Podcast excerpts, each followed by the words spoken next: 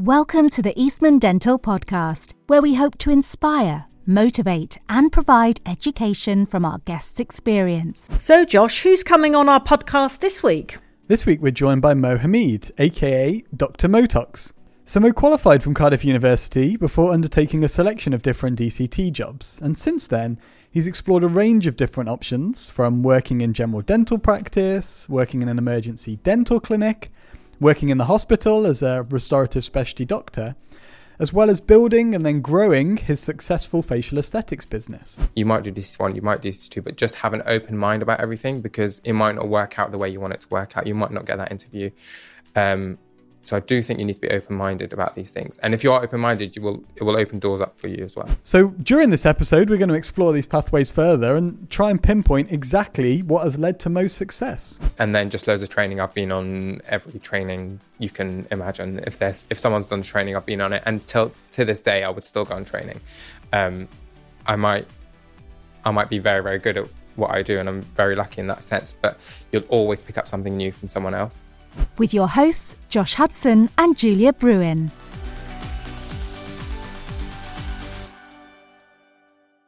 So, you've done quite a few things in what might be considered a relatively short time in dentistry and, and in this career.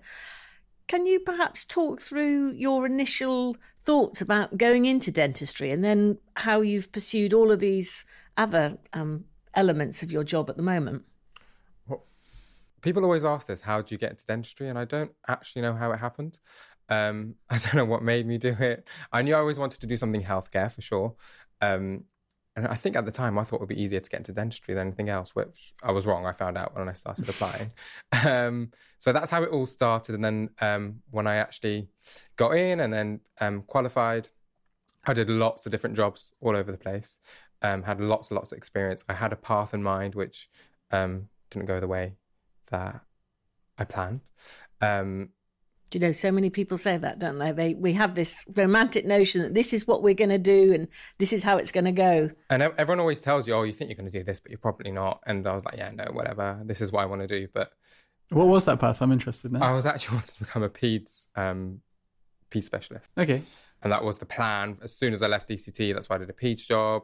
I was in contact with all the peds consultant at um, at Cardiff University. When I was there, I was I mean, pediatrics is quite a it is one of those things that it's a bit like marmite in dentistry, isn't it? People either love treating Absolutely. children or really don't like treating children. So. And I loved it. I loved it at the time, and I would, I could still see myself doing it, but I obviously wouldn't go back and do that. Um, and I loved doing it at the time. and I loved all the clinical placements I did, and there was no reason why I thought, oh no, actually, I'm not going to do this. It's just different pathways open, and different doors opened, which I found a little bit more exciting. But it was fun at the time, and I would. Doors opening. I have a feeling we're going to be talking about those doors opening doors, um, yes. later.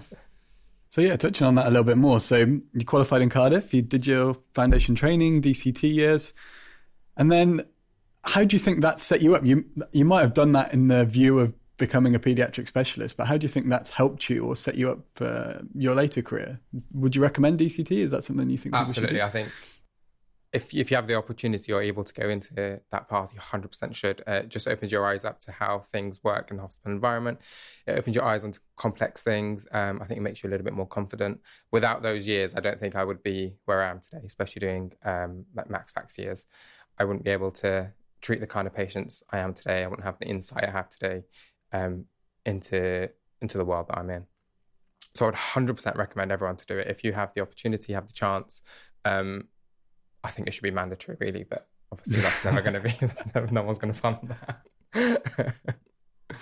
so restorative dentistry never featured in your. I feel I should say yes, or the consultant who was in charge of me would kill me, but no, not really.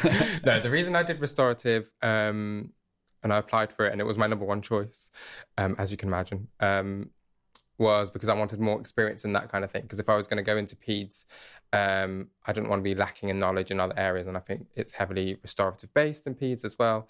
Um, so that's why I wanted to do that, and I did obviously end up enjoying it very very much because I'm still still doing it to this day.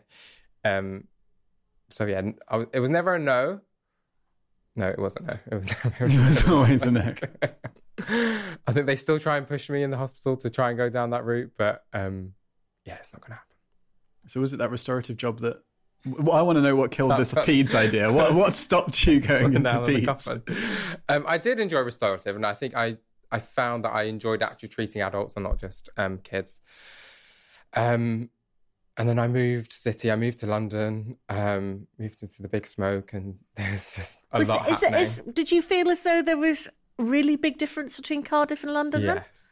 I loved Cardiff. I lived there for such a long time. I knew everything there. I knew everyone there.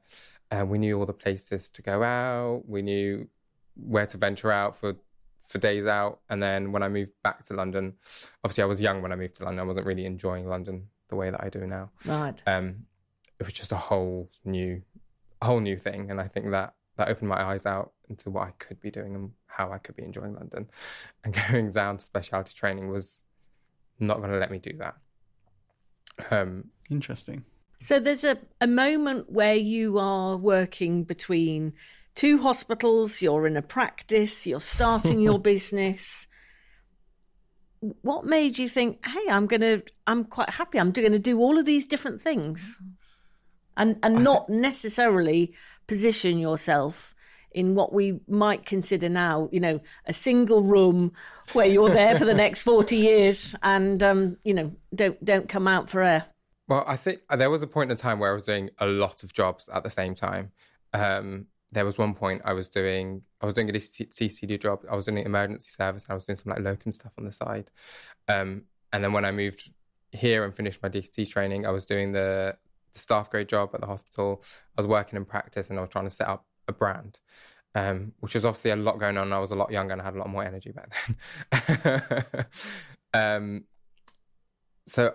Is that something that you'd recommend people to? Do? I mean, you're you're describing it, and it it's sounding quite an appealing thing to give yourself an opportunity to try different things. But do you think that's the best way of doing those sorts of things, looking back on it? Or... I think for me, yes. Um, I like to be busy. I like to try loads of different things. Um, but I can appreciate that that wouldn't work for everyone. I had there was a period of time where I had no weekends. I was working every day, and people always ask me how you built your brand, and that's kind of how it started. In that you there was a lot of work in the background doing trying out those different things. And i'm happy that i tried out so many things. I did so many jobs everywhere i did the practice i've done the hospital yeah. i've done the stuff i've done everything so i know what i like and what i don't like. And i managed to narrow it down to exactly what i what i really enjoy now. Yeah i think you've just put the nail you know really nailed it there by saying about you know what you like. And i think that that's half the battle isn't it? Is trying to find the right thing to do. Absolutely. I think without trying all those things you won't know. Because i think some people when you go do down go down the training route you've got a path and you just follow that path without trying anything else. And i think i'm very i'm very fortunate that i've tried the other branches and seen actually I, to be honest with you i enjoyed all the jobs i've done. There wasn't anything where i was like oh no this is really horrible. I don't want to be here. But the ones that i do now I enjoy the most. I don't think I'm going when I wake up in the morning. I don't think I'm going to work. I I enjoy getting up. Wow, that's nice. Yeah, I think yeah, I think a lot of people end up on that kind of DCT treadmill where um yeah, like you say, you end up following a route and before you know it you're down this path and then you end up doing your specialty training and i think it sounds like by doing different things you got probably a better view of that treadmill that maybe then you decided that wasn't necessarily what you wanted to do. Yeah, and I, think, and I think sometimes you're kind of pressured into that. You go into these jobs and everyone around you has gone down that path and sometimes a little bit narrow minded about about that path and that that's what you should do and that's what the key to success is like once you've made that you're successful um and i thought that in the beginning i thought okay well, everyone i was looking around was oh everyone else is doing dct jobs and then doing second dct jobs and then going to the hospital training i thought oh I need to be doing that as well. If you come since from applying for getting into dental school, you're always competing with other people, trying to be the best, trying to, yeah. to be the best at interviews, best at everything. Um, and it and is still very competitive, isn't Absolutely. it? It's, it's not. It's not changing, I, and I don't quite know why it's got so competitive. I can't really. I mean, perhaps... I think everyone wants to do it.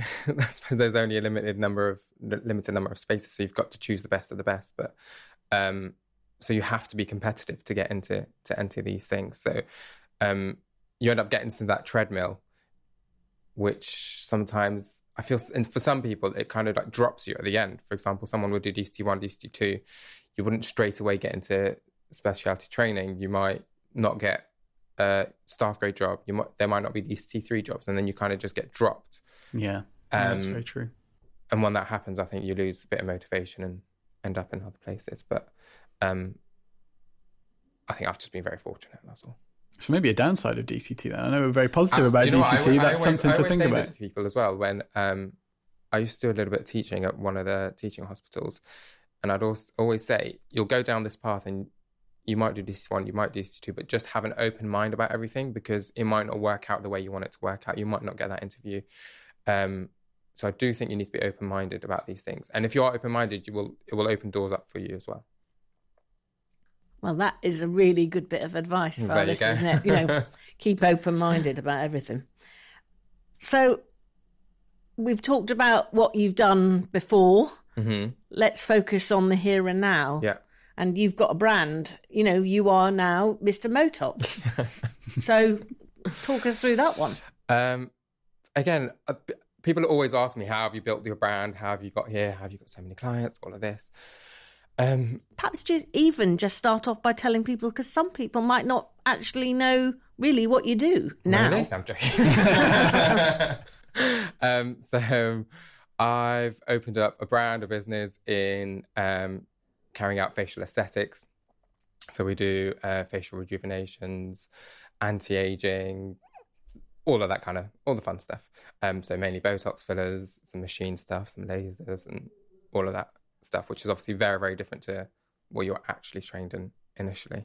So, Um, so what got you into that? So we talked about all these different jobs. I, I'm interested to know where that came into all of these different Do you know things. what? My first insight was actually when I was doing a Max Fax job um, in Merthyr Tydfil. Um, one of the consultants Golly, there. I've just got a vision there. Merthyr Tydfil, Max Fax. Right, okay. yeah, it's a lot. Yeah. a lot of trauma. Um, one of the consultants there was into it. I think he was kind of just getting into opening his brand and doing doing his thing. And then we were doing it a little bit in the hospital, um, mainly for we were doing masseter Botox in hospital. And I was like, oh, this this is interesting, like how this works. And I was asking loads of questions about, oh, how else can you use this? What else can you do? And they were doing all lots of fun little things like um, patients with like Bell's palsy and stuff like that using Botox to correct things. And I was like, oh, this is this is interesting. And then I left, didn't think much about it. Um, and then when I moved to London, there were loads, loads of people around me who were going on courses and doing things. I was like, "Oh, I'll go, I'll go, I'll do a course, see what happens. And then it just went crazy from then. So I kind of just fell into it with the Max Fax training. Fair. And then yeah, so the brand from there.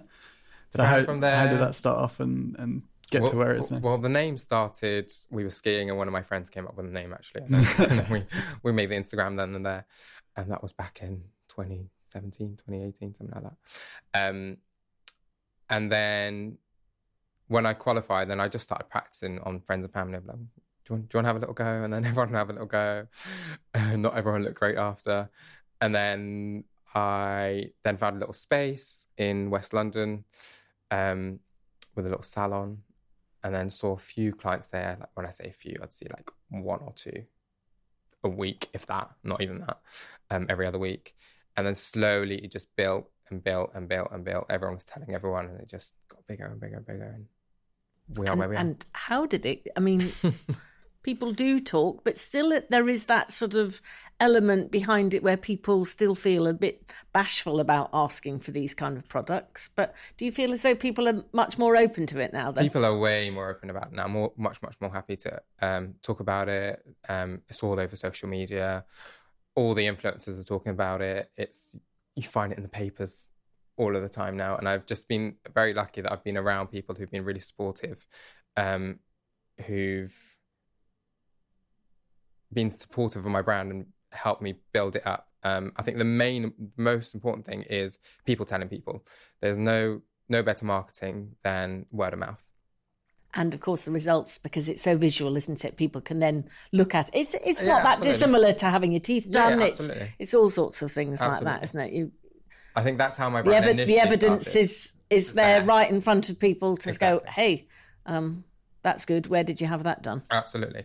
Or someone will say tell someone they look fresh, and then they'll just spill it all.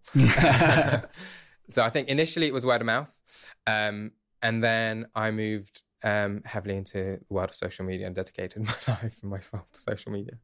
So you say you dedicated your life to social media. Um, can you tell us a little bit more about that? So, how do you use social media? Should other people use social media? How's that had an influence on your brand? Do you think?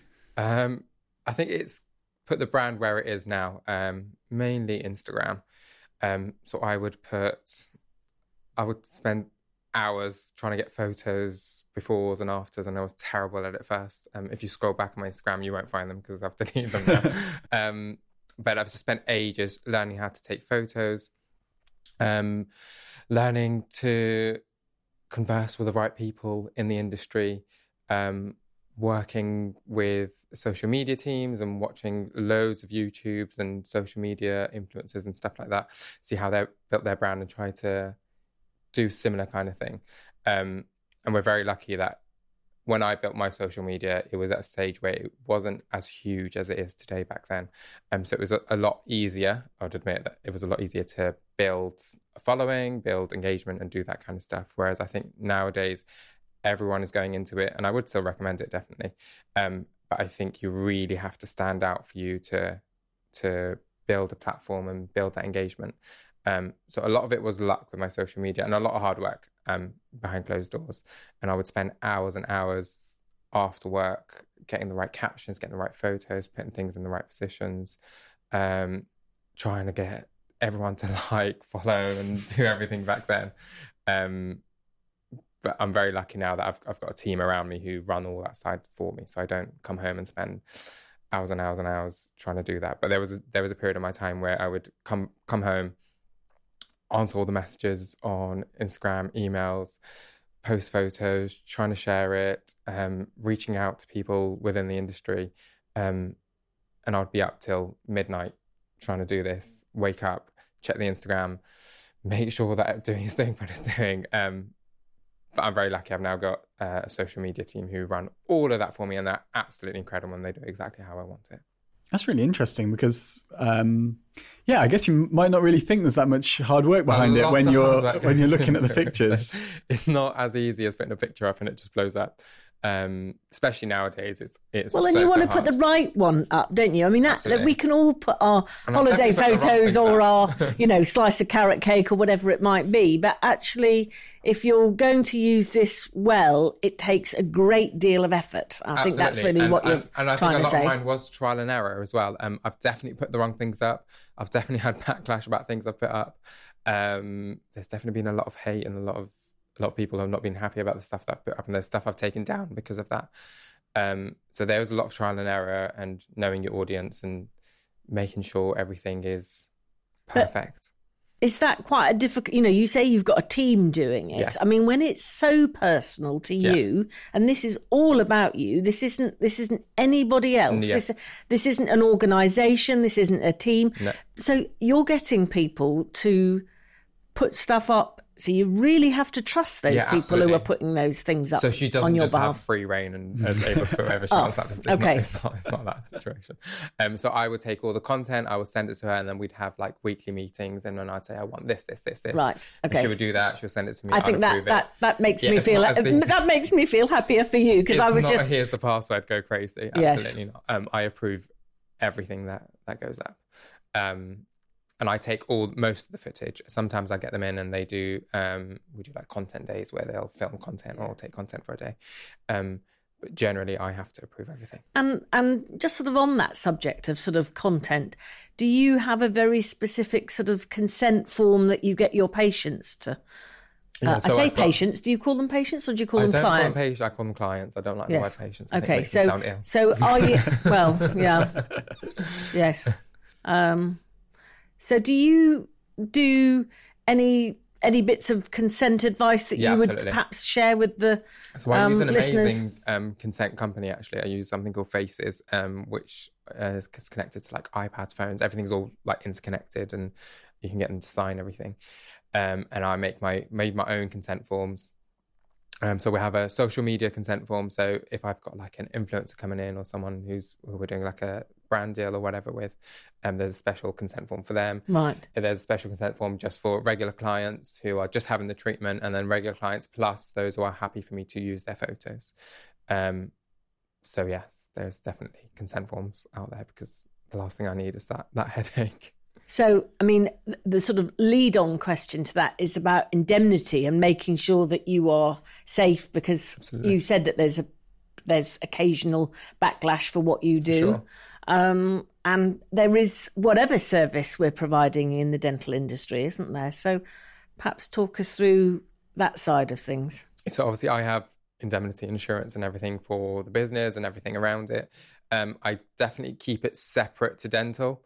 Um, I like to keep those worlds very, very separate because I don't want them to really intertwine. I think and confuses matters. Um, so I've got a um, special insurance indemnity with um, uh, an amazing company actually who are dedicated to this kind of things to medical they've got the medical they've got a dental side and they've got like an aesthetics cosmetic Right. side so i'm down on that route with them and they're very good in giving advice um, sharing consent forms and the kind of things that they they would want me to do so i followed all their guidance plus guidance and stuff that i've picked up from all over the place Mm, that's really interesting.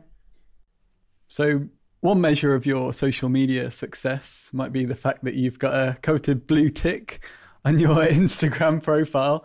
Um, and again, I'm sure a lot of people will be interested to know what's the story. How, Everyone is how have you done that? in- everyone is interested in the blue tick. Want to know? I want to know how I got that blue tick.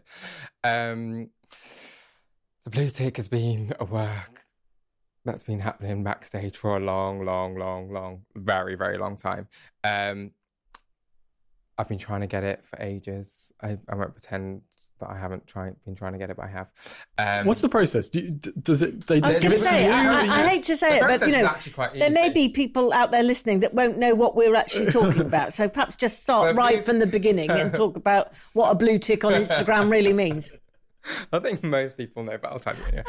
Well, do you know, there, there might be one or two people out there that are listening to this that have no idea what you're So talking about. um, on Instagram, there's a little blue tick, like a little verification tick for people who are unique, who they find have a brand or platform or have like a celebrity status, important status. Um, I don't know what the actual official title is for it, but that's So- kind of what it is. If there's 15 Jennifer Lopez on Twitter or on Instagram, the one with the blue tick is the one that's the actually one. the right one, so that you Oh. So know. that's like fake profiles. It just shows that you're you are the person who you say you are. So yeah, someone like J Lo will have one, which I hope she does. I'm pretty sure she does. Um, so I managed to get one. Um, so do they write to you and tell you, hey, you've got your blue tick? Or how does it How does it work? um, no, Or does so it suddenly appear on your account? kind of suddenly appears. Um, no, there is a there's a little form that you can fill out with Instagram, um, which I think everyone probably fill, fills out. Um, just telling them why you think you should have one. Oh, right, Um, okay. And the kind of things, the kind of people they give it to are someone of public figure, journalists, or someone who might have loads of profiles who would copy the, copy their profile. So you want to know who their original profile is. Um, so you've got to give them evidence of why you think you should have one. So I've been very, very, very lucky that I've had my social media platform has gained me a bit of media attention. So I've had a few little articles here and there, done little TV programs and podcasts and stuff like that, um, which I think has shown to the Instagram team that I'm unique and I do things different to other people. Right. So I think a lot of it has just been um, So it's an element. I mean, in some ways, it's it's quite a reassuring thing for yeah, um, you know, it's it's a sort of policing of sorts. kind of a policing of sorts Um, but media. but actually, you know, I, I'm quite reassured by that blue tick. Oh, there you go. Glad we got you on board. so yeah, um, it's mainly filling out a form, but it's um, having presence in the media, and I've just been very lucky that we've had of articles in the media. I don't think you've been lucky at all. Uh, do you know? What, I, Do people you know, I, ask, I, I, I, I really, I think, you know, we, we often say this, don't we? I mean, I feel I'm quite lucky with some of the things that I've done. We're lucky that we're doing this podcast, but actually, do you know, it's hard Well, it's two things. work. One You is just- hard work. You know, You've got to and work. it's time. You have got to work really, really hard in what you do to to be able to get to where you are. But a lot, a lot of it is also there is also a element of luck. Some of the some of the journalists that I've just met who've just happened to be in my clinic, like, oh, actually, I'd like to interview you. I'm like, well, okay, I- fine. yeah, they will Uh, have. they're scouting me. Yes, I was going to say no. I hope so. I hope they've scouted me. um, but a lot of it has just been that has been opening doors and meeting people who know people who know people. Um, and without that, I think that kind of world of the blue tick and the, the media world is is very much who you know and, and trying to get into there. Um, and that bit's not easy. I think there's probably two two different avenues to your success as, uh, as as your brand that I'd like to explore. I think the first part is the social media. So just to touch on that a little bit more. So I know you said it's quite a crowded market, and I think it definitely it it probably is looking looking looking at uh, social media. So what advice would you have somebody who not necessarily aesthetics who's wanting to make themselves a little bit more known through social media? You said you had some backlash and things you learnt from. Do you have any tips Absolutely. for somebody that's starting out? Um, it's it's a very very tough market to, to build in, and you have to be unique. You have to be doing something different for people who want want them to engage with you. Um, I think there was a time, a period where I'd say maybe a year or two ago, where it was all about influencers. You'd get influencers in, they'd post about you, and it would just blow up. Um, that that is no longer the case. That does not work. Um, I've tried and tested that now, and it doesn't it doesn't do what you think it's going to do. Um, I think you have to be different. Why don't you think it works like it used to do? Um, Do you think I we've think- now got too many influencers out there in the world and, and There people are. aren't therefore listening to them? Well, two things. One, there are a lot of influencers out there, and I think they do an amazing job. And kudos to them to b- build a brand out of just them, them being them. I think it's absolutely incredible. Um, but there is a lot out there. That market in itself is saturated, which then I think funnels through to to brands, and I think it becomes a people become less and less relevant, and their engagement drops more and more over time. I think it's if you are gonna if you are gonna build up that way, you need to get be getting the person who's hot at that period of time. Um, so that that still works when you're getting the person who's really hot, who's still got engagement and, and doing very very well. But a bit later down the line, it doesn't it doesn't do what what you want it to do because I don't think it has the engagement, doesn't have the power and the drive that that it would do when when that person is big at that time. Hmm. Um, and that's mainly TV people, like say I don't know, Love Islanders or people have just come out um, come out of a TV show and people have just started seeing them, so they're showing up a lot more on social media. Yeah. Um, but later on, that drops down significantly, and you don't see it as much unless there's someone who who someone really identifies with and who who the public really um, really love and and adore. Um, otherwise, it doesn't it doesn't work anymore. So I think nowadays, for you to stand out and for you to build build a brand, not necessarily in aesthetics, is you have got to be different. You have got to be just doing something that other people are doing, or the work that you are doing is got to be absolutely exceptional. So that when people are looking at you, they'd be like, "Oh, actually, this is this is the person that I want to go see." And I think you've got to put yourself out there. You've got to be confident in front of the camera, and that was very very difficult for me in the beginning. I did not want to be in front of the camera. I did not want to do the "Hey guys," um, but I do now, and it works um, because people um, want to buy into your brand. They want to see who they're going to see for for treatments or whatever. They want to identify with you. Mm. Um, and if you're not going to be in front, confident in front of the camera, it's just it's a lot more difficult. Um, yeah, Yeah. And I guess that comes on to the second part of that question. So you said about being good at what you do. Mm. And I think, yeah, that, that makes sense that if you're doing good treatment that people are going to identify and, and your brand's going to build. If someone's thinking about facial aesthetics specifically now and they were wanting to go into that area, again, what advice would you have for somebody who's starting out? Yeah. My my DMs are full of um, Full of this. asking this question. So, So you do a lot of cutting, cutting and pasting of your responses because Yeah. I'm guessing it's the same for everybody, isn't it? Um, it's you have got to be good at what you do. Like your social media and stuff like that can only do so much. You ha- when you get that client in the chair, they've got to want to come back to you. Otherwise, it's just not it's just not going to work. And for you to be good, you need a lot of practice initially. I, I mean, I, I did loads of practice. Like I said, I've not everyone looked good in the beginning because I, I was trialing things. I was there was trial and error, and I was doing things wrong. Um, but I think I've I'm being very lucky. I've had a patient base to to trial that on and try new things, and they were at the beginning very very happy for me to try little new things and be like, oh, actually, can we do this? Can we do this? Um, and I've just done loads of training. I think my your, max training is so so important. I would say for this kind of thing because it opens your eyes up to so much that you would never really see. Um, you'd learn about it in the books and you'd learn about in dental school. You'd learn about the anatomy, but until you're actually in there and seeing it in physical life and surgery and dealing with it and stitching people up, um, I don't think you'll have the confidence to be able to inject and know anatomy and how to deal with complications and things like that. Um, so a lot of that stuff initially, what the work up to it, and then just loads of training. I've been on every training you can imagine. If there's if someone's done training, I've been on it, and till to this day, I would still go on training. Um, I might, I might be very very good at what I do, and I'm very lucky in that sense. But you'll always pick up something new from someone else.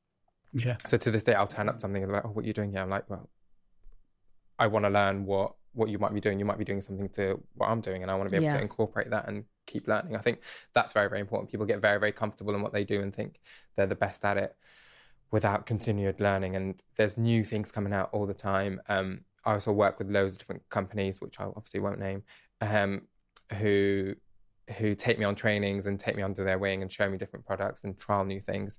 You know, well, what is quite fascinating is you happen to be talking about facial aesthetics here, Yeah. but actually, we really could be talking about anything, couldn't we? We could be talking about perio work, we could be talking about restorative work, we could talk about, um, you know, a whole host of different dental things. Absolutely. I think we get very, very comfortable in the positions that we're at and what we know.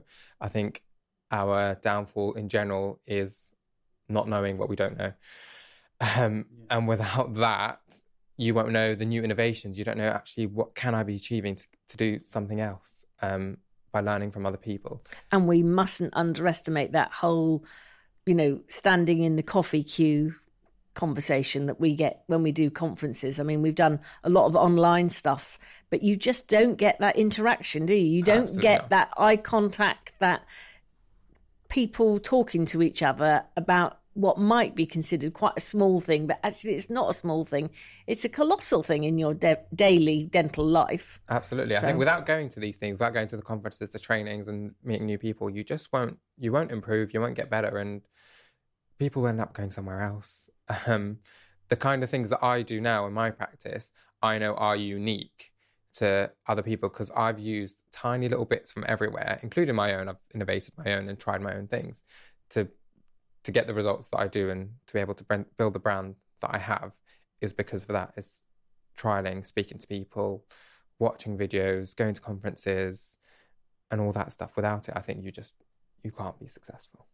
and time. I mean, you've said time and time again that actually this can't be done quickly. So there's no quick fix for, for sort of You can't brand, you know, shining bright lights and, and making your brand. I mean, So- this, these take a lot of time and effort.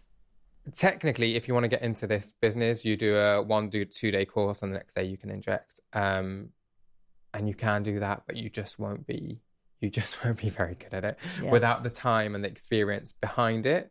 Um, I don't think you can be successful in, in the And, business. and the patients, right? Because I I know people that that have d- done exactly that, and then they might see a, a patient a month. Like again, you can't surely can't be. Uh, you can't you won't be able to to build a base with base basic knowledge because you'll find some of these some of these clients that come in are so knowledgeable. Sometimes they teach me. They're like, "Oh, I've had this treatment." I'm like, what, "What's that?" And then I'm like, oh, God, let's, have a little bit Yes. And then I would go. There's there's a few things actually in my practice that I've brought in because some of the patients have been in this industry for a lot longer than than I have, and they they know about things. Oh, actually, Yeah.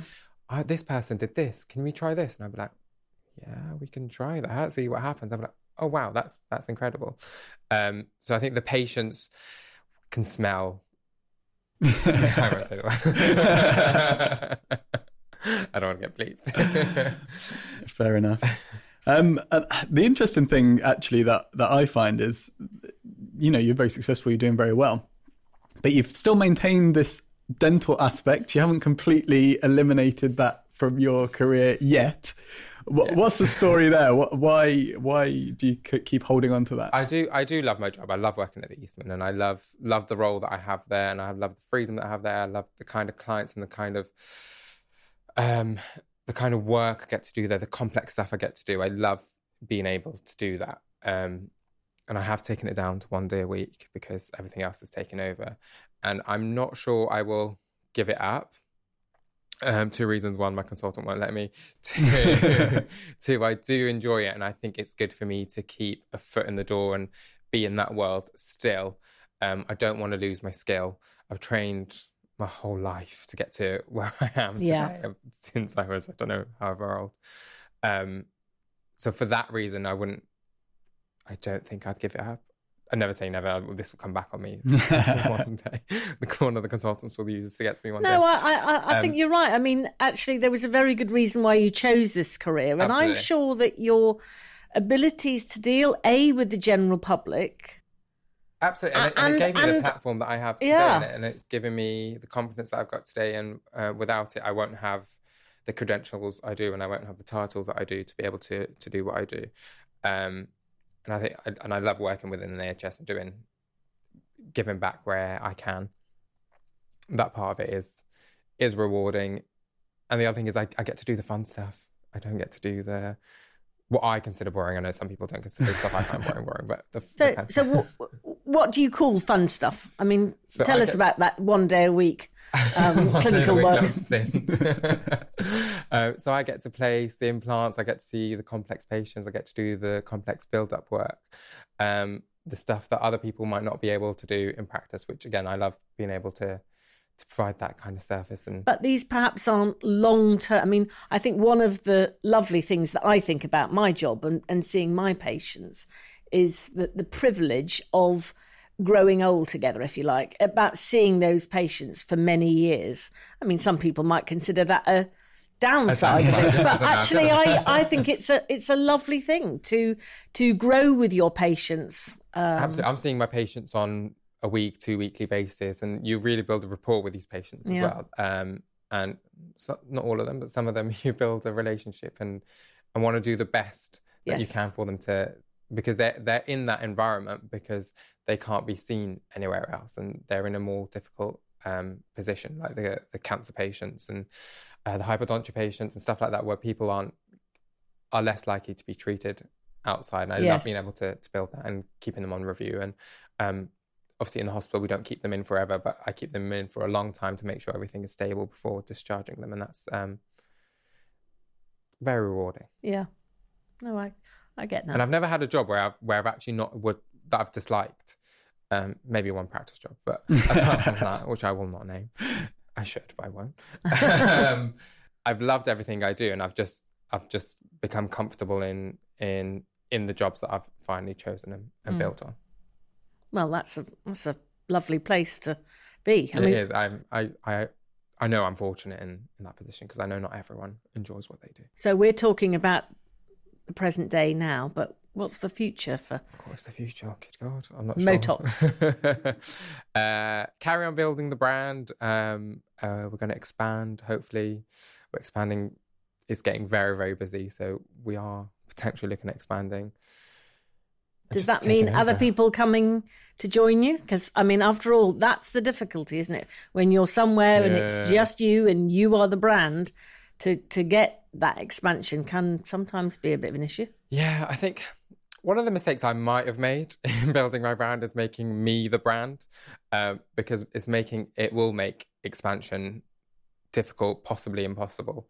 Um, we have expanded a part of it where we're doing like hydrofacials, facials, skin treatments, and I've got an amazing girl who works for me um, who does all those treatments, and people are happy to see because she's also been very part of the brand since since the beginning and always been on the social media on the stories, and people love her. Um, so that has worked out that way. But in terms of getting anyone else to inject and, and do do the complex stuff, I don't know how that would work because we get questions all the time. Or was it, am I seeing Dr. Mo? And I was like, yes, you're definitely seeing him. He's the only one that works here. Um, so I think it limits me to how much we can grow. But I also love having the control and knowing that the service that I'm providing is exactly how I want it, how I want it to be provided. And I don't know whether I can trust anyone else. It makes that very difficult. Yeah, no, As I you can imagine, I, think any business owner will tell you that. Like, Well, trusting someone I- and, you know, and uh, giving your clients to them is, yes, is very, very, very, very difficult. they're all very precious to us. Yes, Our patients, our clients, whatever we're going to call Absolutely. them, they're, they're all very precious to and I don't know how, we- how I'm going to let go of that. So we might not be expanding. We'll see. I'm quite comfortable with that. We're, where we are at the moment, I'm very, very comfortable. We're, we are very, very busy, um, which is the only thing that's making me want to want to expand. But there's only one of me, and and there's not much I can do about that. Thank you very, very much for coming in today. Thank you It's so been a real me. pleasure Thank to you. have Yeah, you here. it's been great. I've learnt a lot. I think. Good. Might get set up for social media again. Hopefully, that gives a bit of insight into people looking into doing what I do and and finding paths and different paths and how you can actually Well, you know, not just leave dentistry, but Yeah. um, open other doors. Not not just concentrate on following one. Well, that's pathway. exactly what this podcast is about. It is Correct. about inspiring people. It's making people think outside the conventional box and perhaps thinking that, okay, I might have this, you know, qualification that's registered with the GDC, but actually there are many other options in my life, um, Absolutely. work life. and the GDC wouldn't be against you doing these things. It's they would be more than supportive and Yeah. as long as You you're do it the right way. The right way, exactly that. Sure. Pleasure. Thank you, mate. Thank you for Thank having you. me. Thank you. We hope you have enjoyed listening to this episode. We would love to hear your suggestions for future guests. Remember to follow us on social media using hashtag the Eastman Dental Podcast. And if you like what you hear, please rate, share, subscribe, and listen out for future episodes.